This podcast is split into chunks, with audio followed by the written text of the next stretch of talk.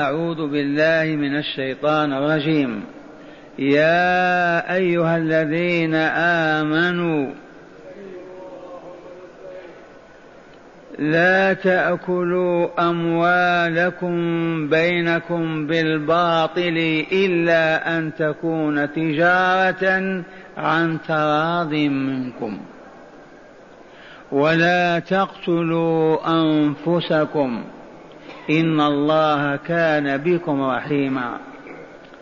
ومن يفعل ذلك عدوانا وظلما فسوف نصليه نارا. وكان ذلك على الله يسيرا.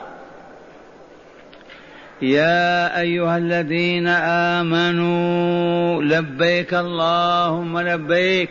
نادانا مولانا بعنوان الإيمان. بوصفنا أحياء غير أموات نعقل ونفهم ونمتثل ونفعل.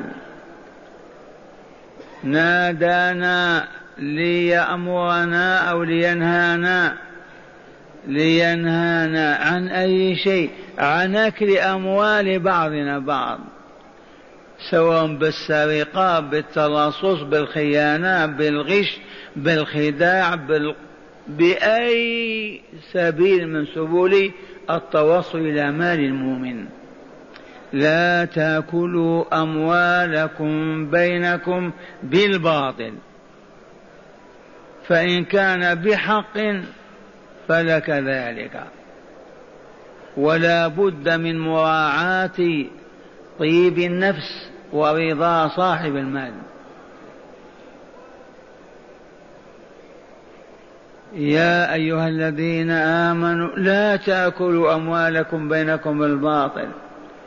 هذه الآية من عرفها وفهمها وسمعها ضع عنده مليارات الدولارات. والله ما يأخذ منها ريال واحد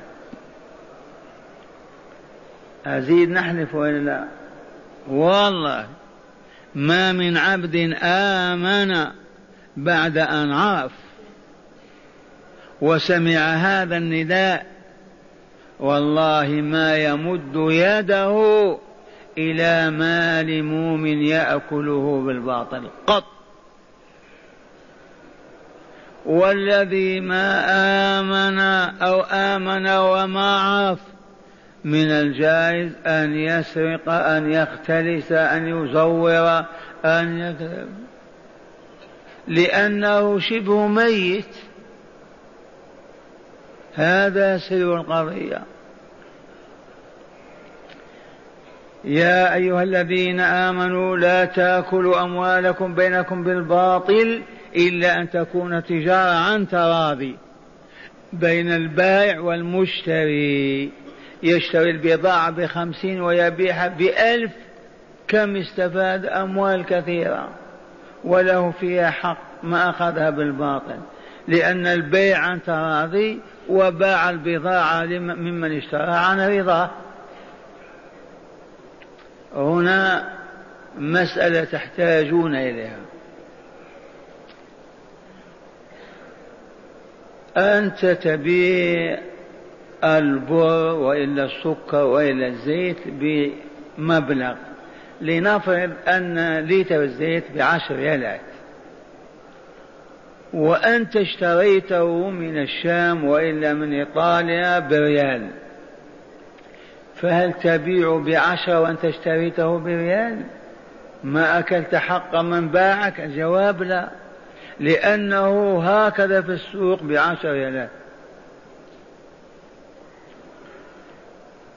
فإن اشتريته بعشر ريالات وبعته باثني عشر ريال بحسب السوق لك ذلك فإن بعته بعشرين وفي السوق يساوي اثني عشر وثلاثة عشر ريال وإنما استغللت فرصة رجل كبير السن أو عجوز من عجائز القرية أو ولد صغير وبعته البضاعة التي باثني عشر بعشرين أو بخمسة عشر. هذا هو الغبن وهو حرام. لا يحل أن تغبن.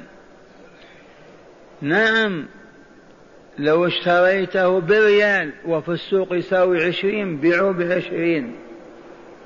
لكن اشتريته بعشرة فقط والسوق يساوي فيه اثنتي عشرة أو ثلاثة عشرة ينبغي أن تبيعه كما في السوق.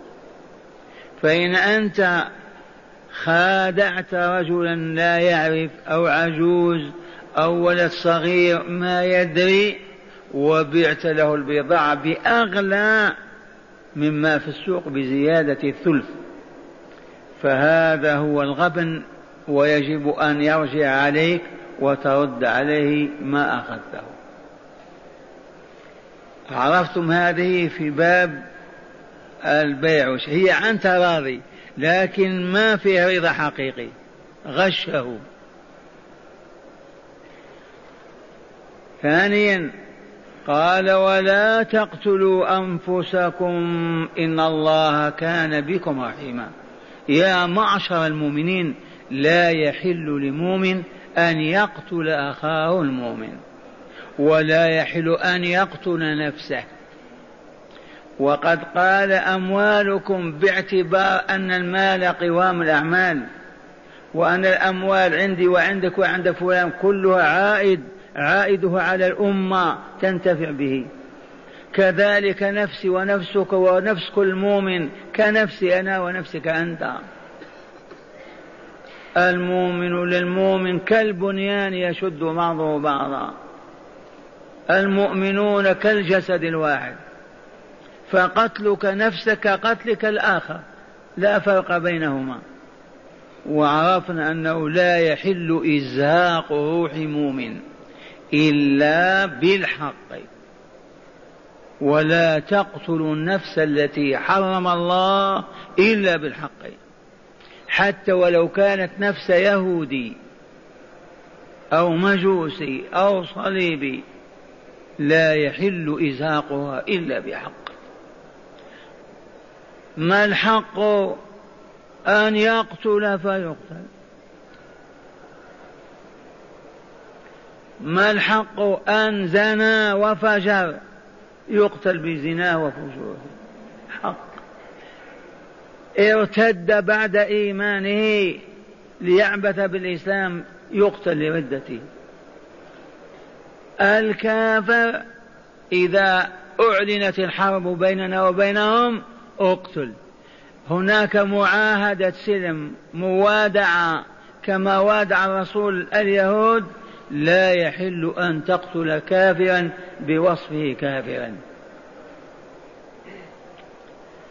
ومن يفعل ذلك عدوانا وظلما.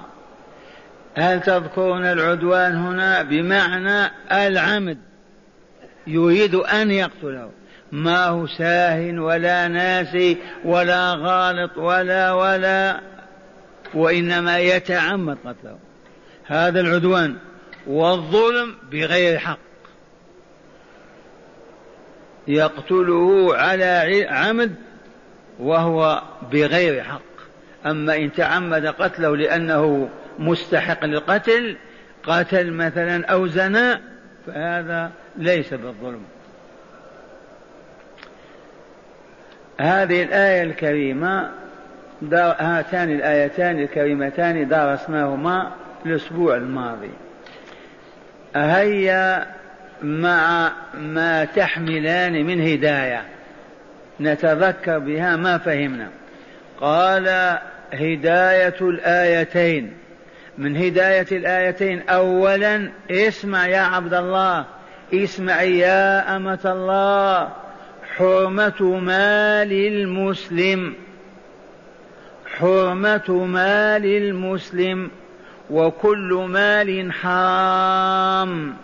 وسواء حازه بسرقة أو غش أو قمار أو ربا. هذا هو شأننا معشر المؤمنين والمؤمنات. حرم علينا مولانا هادينا ومربنا مكرمنا أن نأكل أموال إخواننا بالباطل. فاستجبنا. الحمد لله. هذا مأخوذ من قوله يا أيها الذين آمنوا لا تأكلوا أموالكم بينكم بالباطل.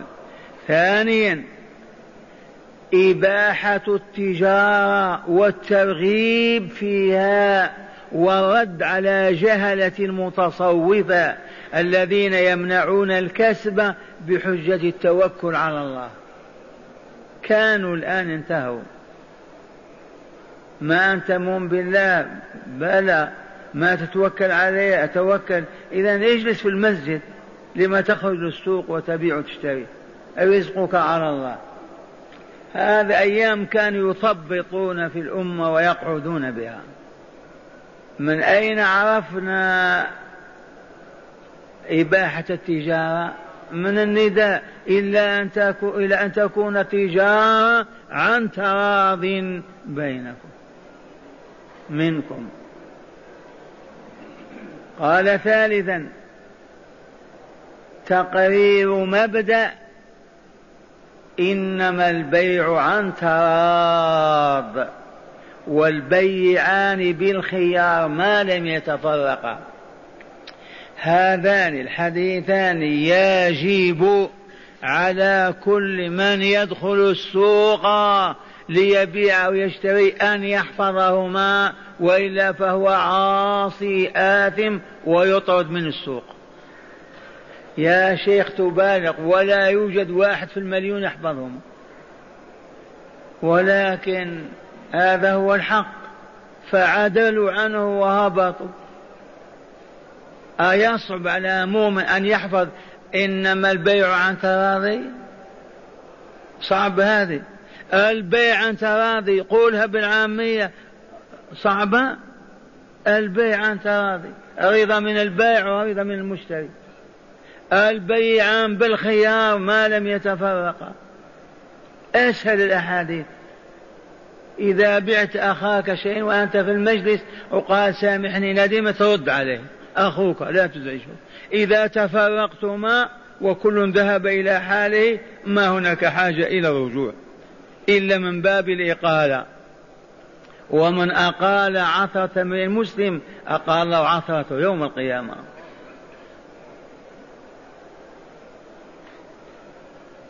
قال خامسا رابعا حرمة قتل المسلم نفسه أو نفس غيره من المسلمين لأنهم أمة واحدة. لأنهم أمة واحدة. المسلمون أمة أو أمم؟ أمة واحدة. أفرادها أعضاء فيها. هل يجوز أن تقطع أصبعك؟ قول أنا ما قتلت نفسي أصبعي. فواحد من ألف مليون كالذي يقطع من نفسه بضعة منه. ويقول هذا يجوز. الوعيد الشديد لقاتل النفس عدوانا وظلما بالإصلاء بالنار. تذكرون لطيفة من لطائف الدرس؟ هل يعقل أن مؤمنا صادق الإيمان يقتل مؤمنا غير خطأ.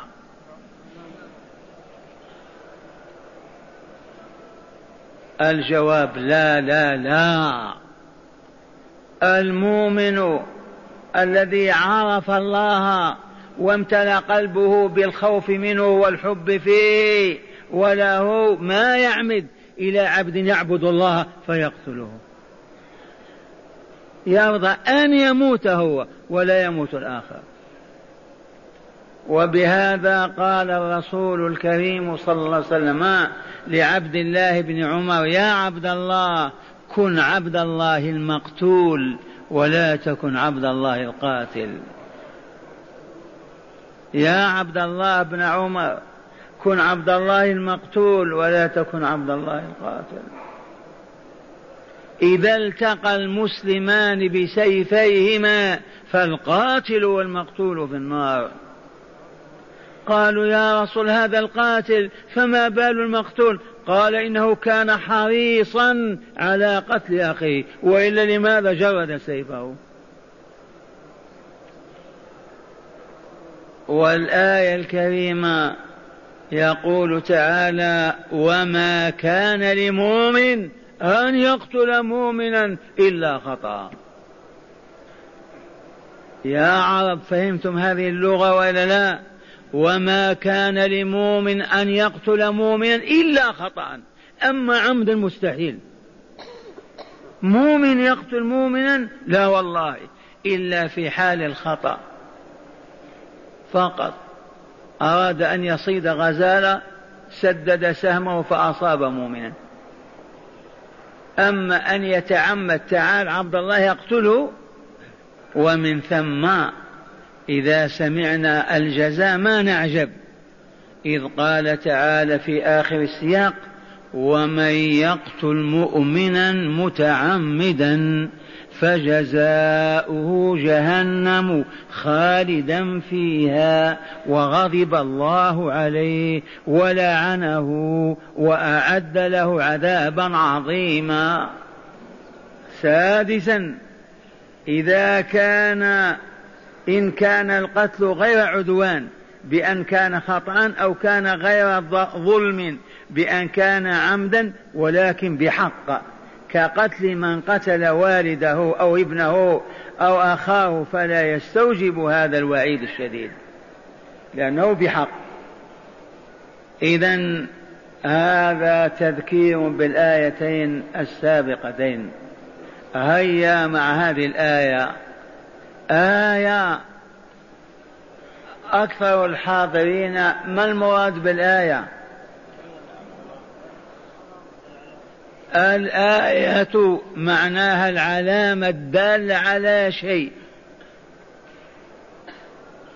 يا فلان من أنت؟ قال إن أنا إبراهيم بن سعد. قلنا ما آية ذلك؟ يخرج البطاقة. اقرأ. ما علامة أنك إبراهيم بن سعد؟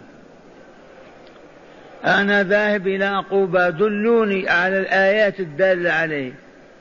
العمارة الفلانية والشارع الفلاني فالآية العلامة. كم آية في القرآن؟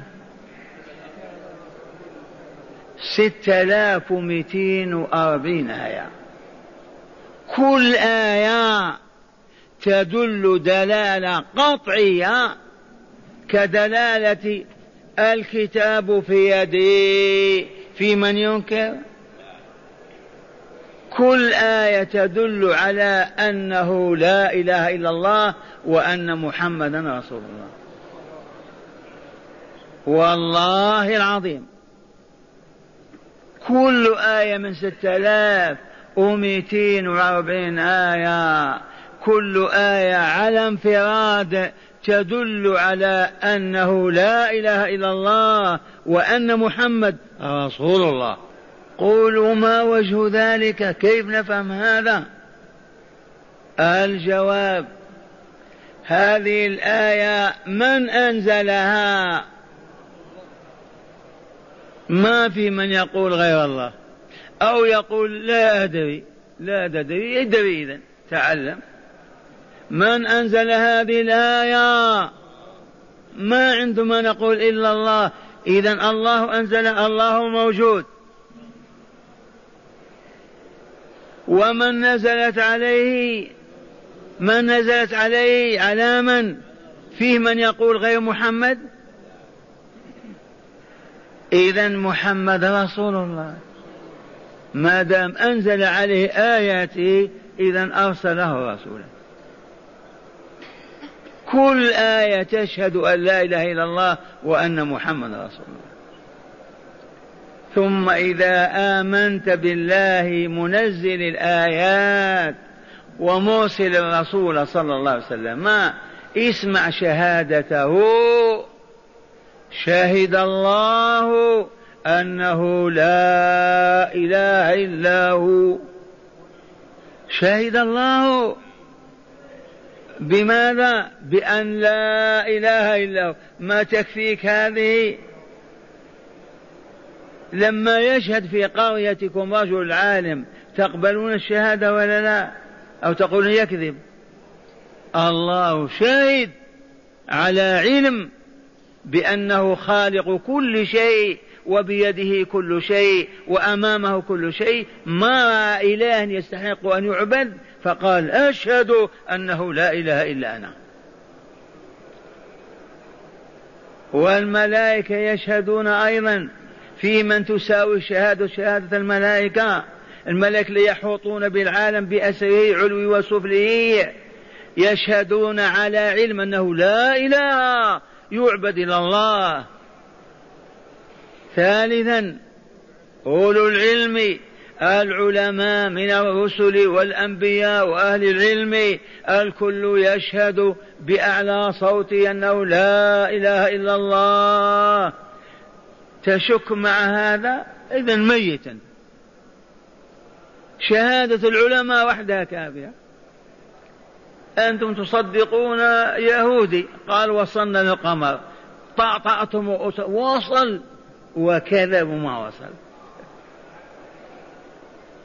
هذه اللطيفة قد تخفى عليكم وهي لنعلم أننا مطالبون كعقلاء أن نستدل على وجود الله وعلى ألوهيته بالآيات الكونية بالشمس بالقمر بالموت بالحياة بالصحة بالمرض إذ كل هذه الأحداث الله موجدها فهو موجود إذا لكن إذا ما توصلت إلى الاستدلال بهذا على أنه لا إله إلا الله قل يكفيني أنا أنا سمعت الله يشهد بأنه لا إله إلا هو أشهد بشهادة الله. والله لا تخيب.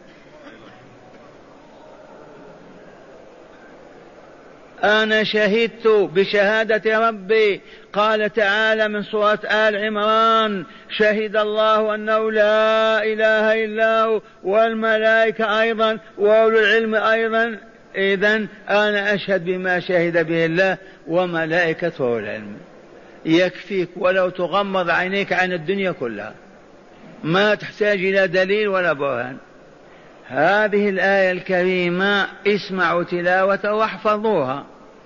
أو ما تستطيعون. آية واحدة.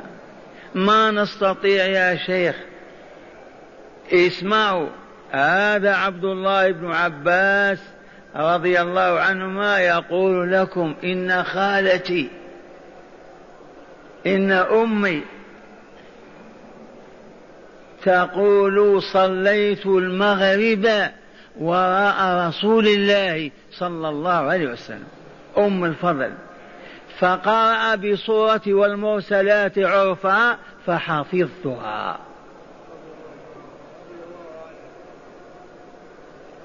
صلت وراء الرسول كما صلينا الليلة قرأ بالكافرون والله ما يحفظها واحد.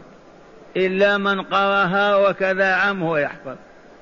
أما يسمعها فقط يحفظها مع أن الكافرون كم آية فيها. هذه والمرسلات ذات المتشابهات. ويل يومئذ المكذبين تسع مرات. حفظتها. والآن نتحدى كل مؤمن ومؤمنة أن يسمعها من القارئ وهو يصلي ثم يحفظها. واقع هذا ولا لا؟ لماذا؟ لأننا هابطون. ما نحن طالعون. أصحاب الرسول ذاك الأجيال كانوا طالعين وإلا لا؟ ونحن هابطون. وندلل على هذه الحقيقة أيام كنا شبيبة. في البلد إخواننا في القرآن يسمع أغنية أم كلثوم فريد الأطرش كذا من هذيك الآلة يحفظها باللحن. ما بالصيغة. عرفتم؟ يحفظها بصيغ بلحنها وجرسها سمعها ما شهد الأطرش ولا عايش فلانا. لما؟ لأننا هابطون. أما أن تحفظ آية ما هو معقول. من منكم يذكر عن الحديثين اللذين حدثنا بهما وقلنا يجب أن نحفظهما؟ من؟ البيعان بالخيار أنتم حفظتم إنما البيع عن تراضي. آية تحفظون هذه الآية. وهي من الآيات التي خير من الدنيا وما فيها لأمة الإسلام. في هذه الصورة ثمانية أو تسع آيات الواحدة تعدل الدنيا وما فيها. أعوذ بالله من الشيطان الرجيم. إن تجتنبوا كبائر ما تنهون عنه نكفر عنكم سيئاتكم وندخلكم مدخلا كريما. آية واحدة. إن تجتنبوا كبائر ما تنهون عنه نكفر عنكم سيئاتكم وندخلكم مدخلا كريما. يا لها من بشرى. هذه الآية تزن الدنيا وما فيها. إن تجتنبوا كبائر ما تنهون عنه نكفر عنكم سيئاتكم وندخلكم مدخلا كريما. ألا وهو الجنة. من المخاطب؟ الله. من المخاطبون؟ نحن. لأنه نادى نبي يا أيها الذين آمنوا لا تأكلوا أموالكم بينكم بالباطل. ثم قال هنا إن تجتنبوا اسمعوا والاجتناب الابتعاد. يترك القضية المنهي عنها إلى جنبه ما يقبل عليها ليفعلها. يترك جانبا. إن تجتنبوا كبائر.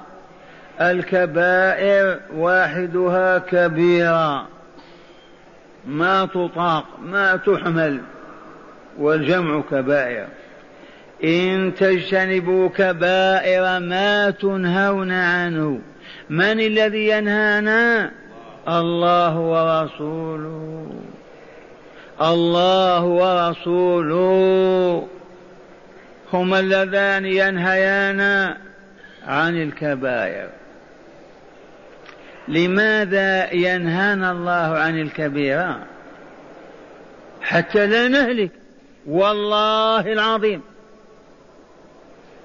لا حاجة إلينا هو أبدا وإنما ينهانا عن أكل السم حتى لا نموت. كذا ولا لا؟ ينهانا عن شرب الحشيش حتى لا نفقد عقولنا. ينهانا عن عقوق والدينا لتمزيق الصلة بيننا ونصبح أعداء. والله ما ينهانا الله ولا رسوله عن شيء إلا من أجل صالحنا. فقط. لأن المنهيات المعبر عنها بالمحرمات معناها كالسم والحديد والنار وما إلى ذلك. فالله ولينا ومولانا ما يرضى لنا أن نهلك أبدا أنفسنا. فما حرم الله من عقيدة أو كلمة أو عمل أو صفة إلا لأنها ضارة بنا. إن تجتنبوا كبائر ما تنهون عنه الجزاء نكفر عنكم سيئاتكم. وإذا كفر عنا سيئاتنا طبنا وطهرنا ولا لا الجنة. لأن الجنة دار السلام لا يدخلها ذو النفس الخبيثة. اقسم بالله واحلف. الجنة دار السلام مواكب النبيين والصديقين والشهداء والصالحين نزلوا بها وحلوا فيها. لا يدخلها إلا ذو روح طيبة طاهرة.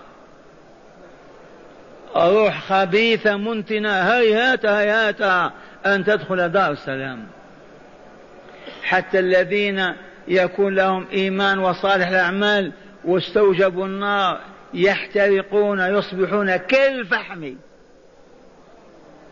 ثم يخرجون فيغسلون في نهر خاص يقال له الحيوان عند باب الجنة فينبتون كما ينبت العشب النبات من جديد. أما روح خبيثة بالشرك والآثام والمعاصي يدخل الجنة هيات هيات أهل الحق يذكرون أن حكم لله قد صدر في هذه القضية وأحكام الله لا تعقب. فيه محكمة تراجع الله؟ والله يحكم لا معقب لحكمه. ما هذا الحكم؟ خلي الزوار ليلة يأخذونه. والله خير لهم من العودة بمليون جنيه مصري. ما هذا؟ اسمع هذا الحكم واسأل أهل العلم.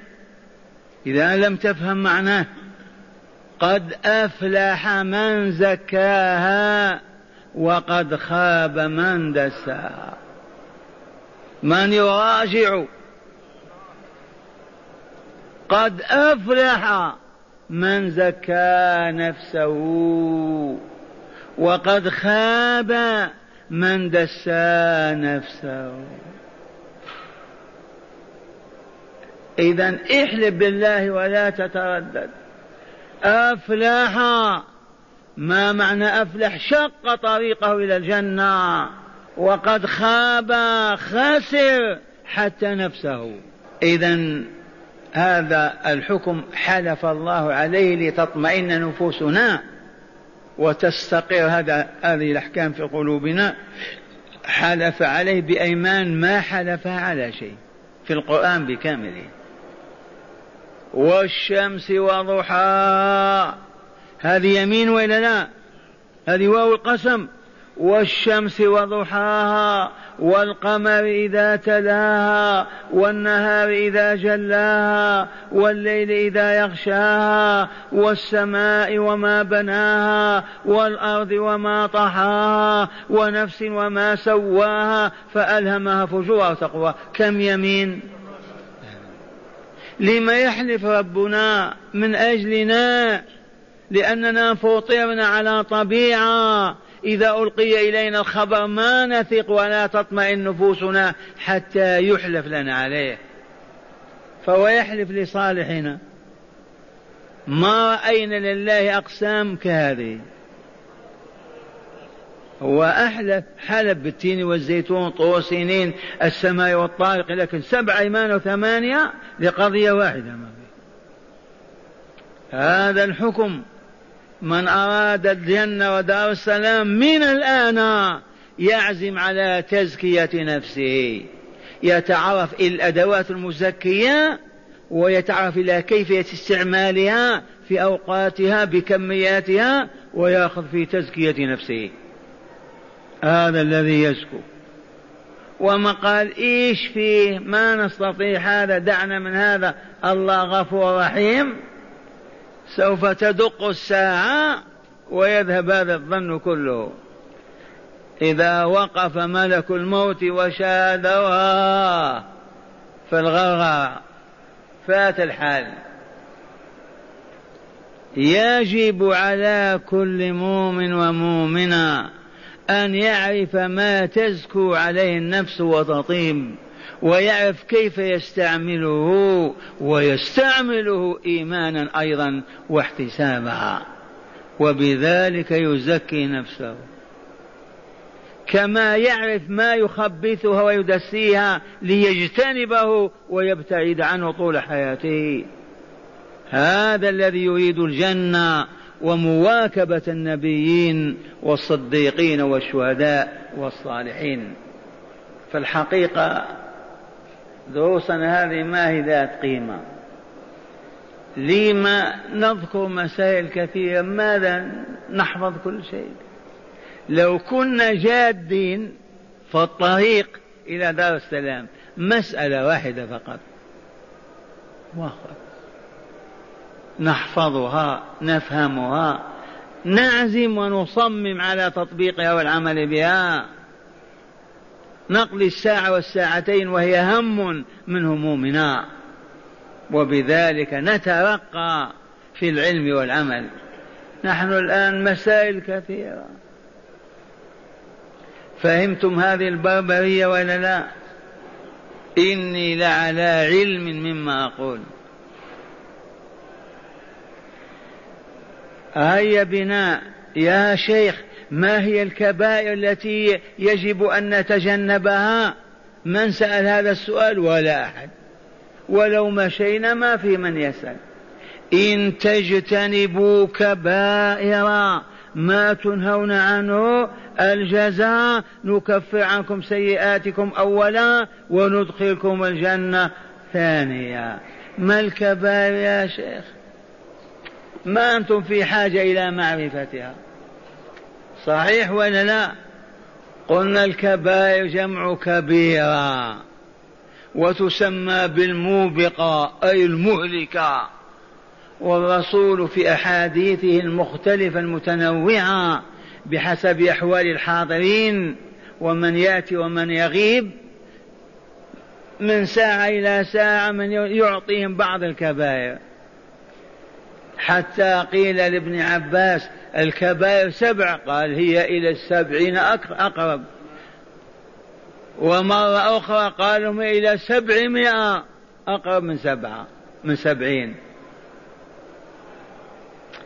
أولا الرسول الكريم يقول اجتنبوا السبع الموبقات أي الكبائر السبع المهلكات. قالوا ما هي يا رسول الله؟ قال الشرك بالله وقتل النفس والزنا وأكل الربا وأكل مال اليتيم والتولي يوم الزحف وقذف المحصنات الغافلات المؤمنات. سبع. مرة قال ألا ألو ألا أنبئكم بأكبر الكبائر؟ لماذا الشيخ يقول ألو لأنكم ألفتموها. الأطفال الصغار تأخذ المسار ألو ألو ما معنى ألو يا بنيتي؟ ما ندري. ما معنى آلو قالوا هكذا خلقت. ما عرفنا معناها. فلما كانت تحركنا أكثر من ألا ثبت نقول آلو انتبهوا أنتم تسمعون. ألا أنبئكم بأكبر الكبائر؟ قالوا بلى يا رسول الله. قال الشرك بالله. ما معنى الشرك بالله يا شيخ؟ أن تدعو غير الله ليعطيك حاجتك.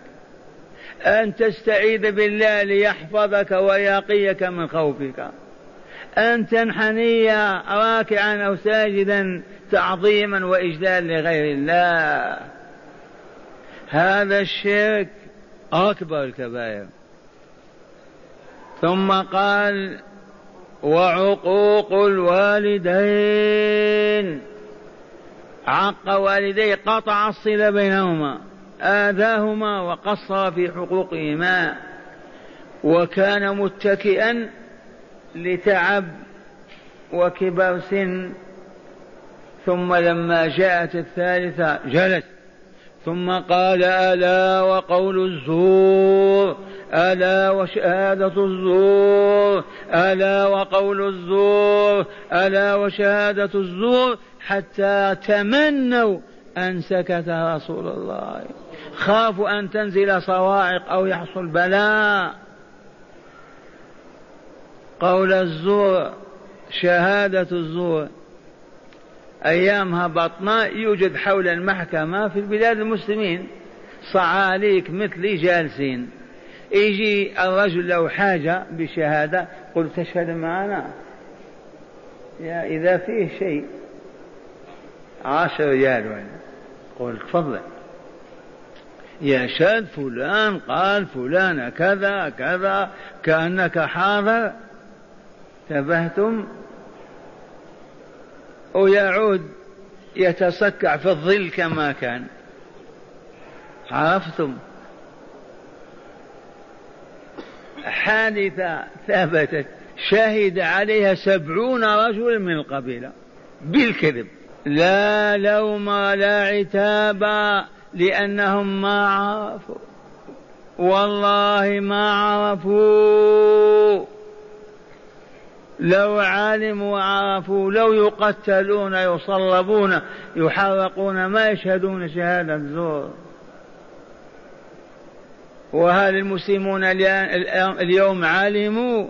أين العلم؟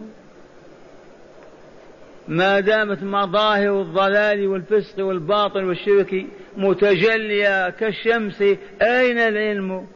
ما علموا. تريدون أن نعلم وإلا لا؟ والله لو كنا صادقين نريد أن نعلم لنعبد الله ونتقرب إليه.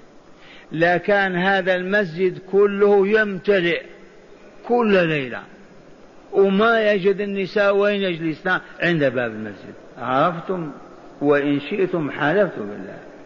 لو كنا نريد أن نعلم لنترقى في العلم والصلاح والتقوى لكان من المغرب إلى العشاء لا يبقى رجل في السوق ولا في, الم... في الدكان ولا في البيت ولا في الشارع كل الأمة في بيت ربها تتلقى الكتاب والحكمة وتزكي أنفسها هل هذا موجود في العالم؟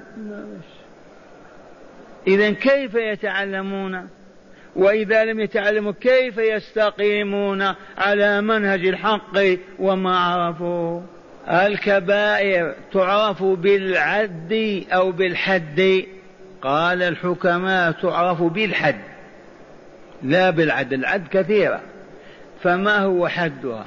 اسمعوا كل قول أو اعتقاد أو عمل أو صفة لعن الله أو رسوله فاعلها فهي كبيرة.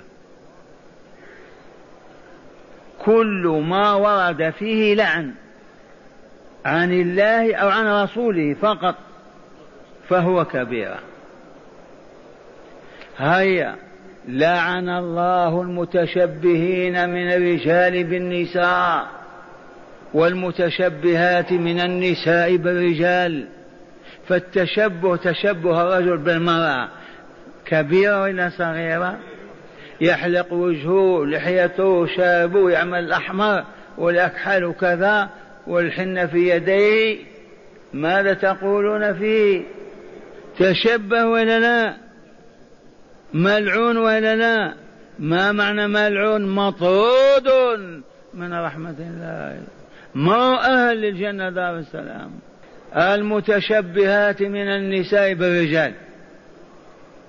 ماذا تصنع؟ تحلق راسه وتجعله كشعر رجل تلبس الكرافات وتلبس البدلة وتعمل استطاعت بعض الشعرات في وجهها لتكون كالرجل. ملعونة وإلا لا؟ لعن الله السارق يسرق البيضة. السارقة كبيرة ولا لا؟ أو ما هي كبيرة؟ ولو بيضة بيض الدجاجة. كبيرة.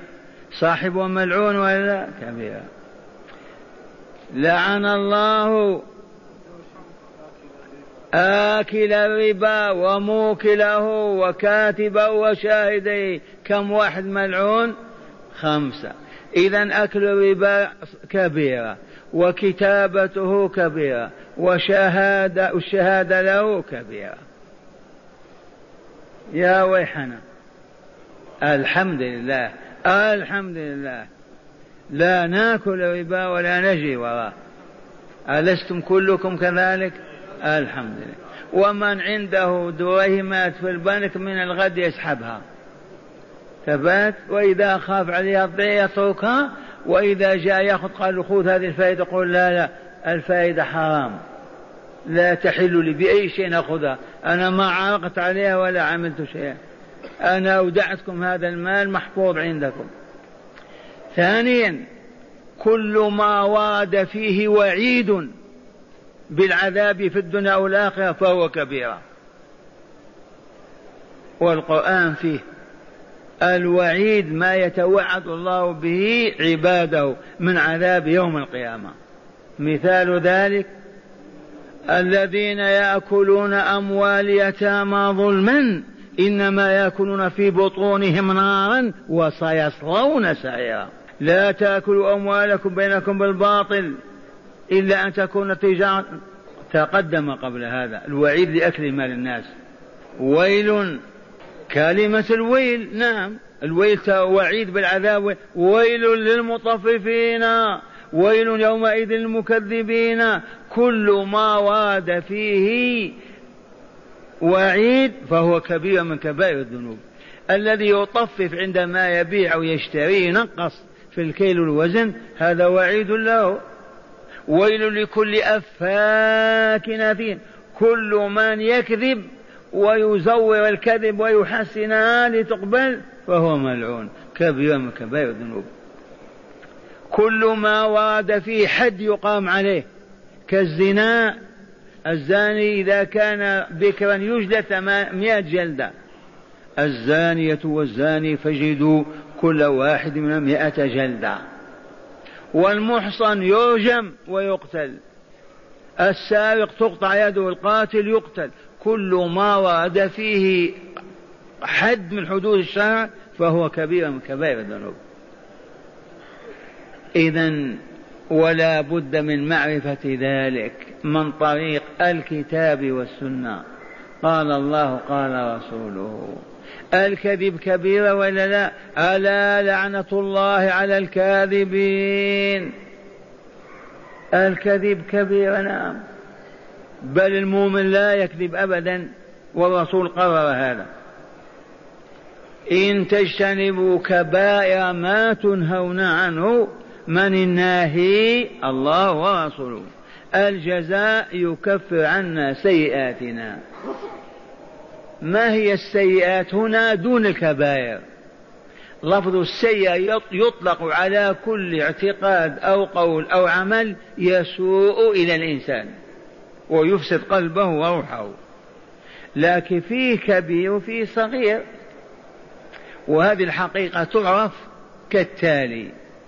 مثلا انتهرت مؤمنا بصوتك عالي. هذه سيئة. سيئة ولا لا؟ بالنسبة إلى ضربه على خده ماذا تعتبر؟ صغيرة وإلا لا؟ فأنت لما اجتنبت ضربه خفت من الله وأبيت واكتفيت بالنهر والصوت العالي هذا الذي جعلك ترجع إلى الوراء. وما تضرب أخاك تنازلك عن هذا يكفر سيئتك مثال آخر نظر إلى مرأة وأراد أن ينال أن يمسها ويجسها بيده. ثم خاف من الله وارتعدت بصائره وعاد وما رجع. النظرة الأولى تكفر. تركه للمسها أو جسها بيده خوفا من الله يكفر عنه السيئة الأولى سيئة النظر. مثلا الذي خلا بامرأة. الخلوة بها حرام ولا لا؟ وأراد أن يفجر بها فخاف من الله. خوفه من الله حسن ولا لا؟ هذا الخوف الذي علا وغش قلبه يمحو سيئة الخلوة. نجا. أو ما فهمتم؟ كل الذنوب فيها صغايا وكبائر فالذي يجتنب الكبيرة خوفا من الله وحبا فيه ورغبة فيما عنده هذا الخوف من الله يمحو ذلك الآثار السيئة. ما يبقيه. إن تجتنبوا كبائر ما تنهون عنه نكفر عنكم سيئاتكم وندخلكم مدخلا كريما ألا وهو الجنة دار الأبرار.